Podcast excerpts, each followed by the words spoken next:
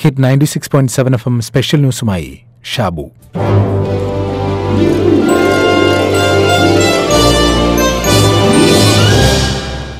American എഴുത്തുകാരി Susie Kassem എഴുതിയ how to choose a great ലീഡറിൽ നേതാവിനെ എങ്ങനെ തെരഞ്ഞെടുക്കാം എന്ന് പറയുന്നത് നോക്കൂ.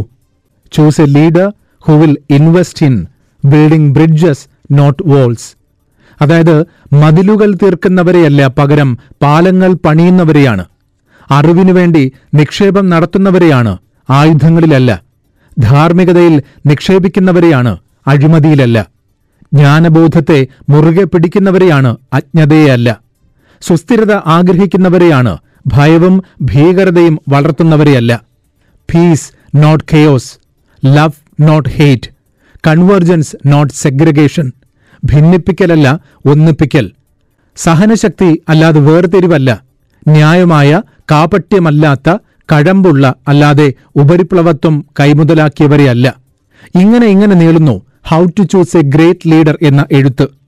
അമേരിക്കയുടെ കാര്യത്തിൽ മാത്രമല്ല ലോകത്തെവിടെയും ഇങ്ങനെ ഗുണഗണങ്ങളുള്ള നേതാവിനെയാണ് എല്ലാവരും ആഗ്രഹിക്കുന്നത്.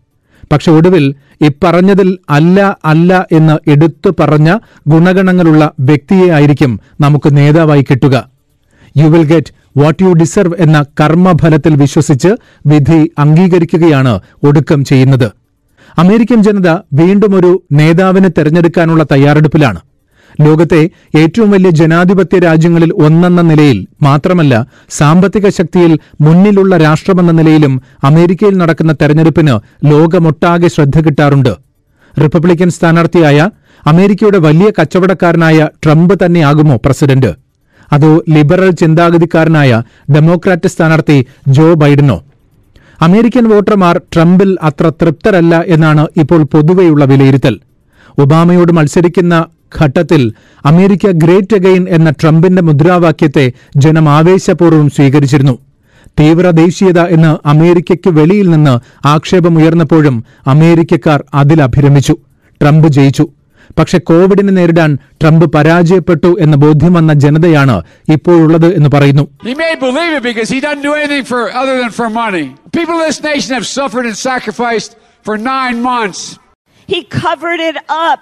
He told the American people it was a hoax. എന്നാൽ ട്രംപ് ഒരു കച്ചവടക്കാരനായതുകൊണ്ട് തന്നെ കോവിഡ് സ്റ്റിമുലസ് പാക്കേജുകൾ വാരിക്കോരി നൽകി ആളുകളെ കൂടെ നിർത്താനുള്ള ശ്രമം നടത്തി shipping your energy jobs to foreign polluters all over China, all over the rest of the world. And you know, it was hard bringing them back. We brought our jobs back. A lot of our jobs are coming back now. ട്രംപിന്റെ ജയസാധ്യത സംബന്ധിച്ച സൂചനകൾ തന്നെ ചില രാജ്യങ്ങളെ അസ്വസ്ഥമാക്കുന്നുണ്ട് ചൈനയുമായുള്ള ബന്ധം പോലും ഇക്കാര്യത്തിൽ ഏറ്റവും നിർണായകമാണ്. ചില വിഭാഗങ്ങളിലും അത് അസ്വസ്ഥത സൃഷ്ടിക്കുന്നുണ്ട്. അന്താരാഷ്ട്ര ബന്ധങ്ങൾ പലതും വീണ്ടും വഷളാകാനിടയുണ്ട്. ബൈഡൻ കൂടുതൽ നയതന്ത്രപരമായി കാര്യങ്ങളെ കൈകാര്യം ചെയ്യും എന്ന് വിലയിരുത്തുന്നവരുമുണ്ട്. ഒബാമ ചെയ്തതുപോലെ. ഇവിടെ അമേരിക്കക്കാരൻ വിശാല ലോകവീക്ഷണത്തോടുകൂടി വോട്ട് ചെയ്യുമോ അതോ അമേരിക്ക ഗ്രേറ്റ് അഗെയിൻ എന്ന് ഒരിക്കൽ കൂടെ ചിന്തിക്കുമോ എന്ന് കാത്തിരിക്കാം.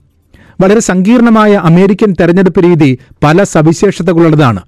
വോട്ടെടുപ്പിനും ഫലപ്രഖ്യാപനത്തിനുമുള്ള ദിവസം ഭരണഘടനയിൽ വ്യവസ്ഥ ചെയ്തിട്ടുള്ള രാജ്യമാണ് അമേരിക്ക. നവംബറിലെ ആദ്യ തിങ്കളാഴ്ച കഴിഞ്ഞുള്ള ചൊവ്വാഴ്ചയാണ് ഔദ്യോഗികമായി വോട്ടെടുപ്പ്. പ്രസിഡന്റിനെ ജനങ്ങൾ തെരഞ്ഞെടുക്കുന്നു എന്നാണ് സങ്കല്പം. എങ്കിലും പ്രസിഡന്റിനെ തെരഞ്ഞെടുക്കാൻ അവകാശമുള്ള അഞ്ഞൂറ്റി മുപ്പത്തിയെട്ട് അംഗ ഇലക്ട്രൽ കോളേജിനെയാണ് ഫലത്തിൽ ജനങ്ങൾ തെരഞ്ഞെടുക്കുന്നത്.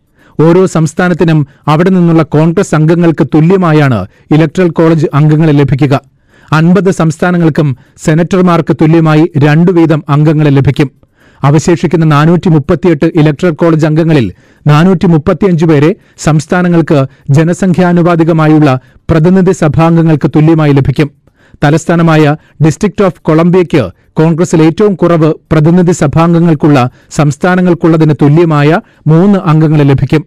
ഇതനുസരിച്ച് ഏറ്റവും ജനസംഖ്യയുള്ള ലോസ് ആഞ്ചലസ് ഇലക്ട്രൽ കോളേജിലേക്ക് അൻപത്തിയഞ്ച് അംഗങ്ങളെ അയക്കുമ്പോൾ രണ്ടാം സ്ഥാനത്തുള്ള ടെക്സസിന് മുപ്പത്തിയെട്ട് പേരെ അയക്കാം. എന്നാൽ പത്തൊൻപത് സംസ്ഥാനങ്ങൾക്കും ഡിസിക്കും പത്തിൽ താഴെ അംഗങ്ങളെയാണ് ലഭിക്കുക. ഇവയ്ക്കെല്ലാം കൂടി നൂറ്റി അൻപത്തിയൊൻപത് പേർ. ഇലക്ട്രൽ കോളേജ് അംഗങ്ങൾ ഡിസംബറിലെ രണ്ടാം ബുധനാഴ്ച കഴിഞ്ഞുവരുന്ന ആദ്യ തിങ്കളാഴ്ച പ്രസിഡന്റിനെ തെരഞ്ഞെടുക്കാൻ വോട്ട് ചെയ്യും. ഈ വോട്ടുകൾ ജനുവരി ആറിന് യു എസ് കോൺഗ്രസിൽ എണ്ണും. അതിനു മുമ്പ് കോൺഗ്രസ് അംഗങ്ങൾ സത്യപ്രതിജ്ഞ ചെയ്തിരിക്കും. പ്രസിഡന്റായി തെരഞ്ഞെടുക്കപ്പെടുന്നയാൾ ജനുവരി ഇരുപതിനാണ് അധികാരമേൽക്കുന്നത്. അതായത് പോളിംഗ് കഴിഞ്ഞ് രണ്ടര മാസത്തിന് ശേഷം. Choose a leader who will invest in building bridges not walls peace not chaos love not hate convergence not segregation ഭിന്നിപ്പിക്കലല്ല ഒന്നിപ്പിക്കൽ. സൂസ്യകാസം എഴുതിയ കവിതയൊക്കെ കൊള്ളാം പക്ഷേ ജനം എന്തർഹിക്കുന്നുവോ അത് മാത്രമായിരിക്കും അന്തിമ വിധി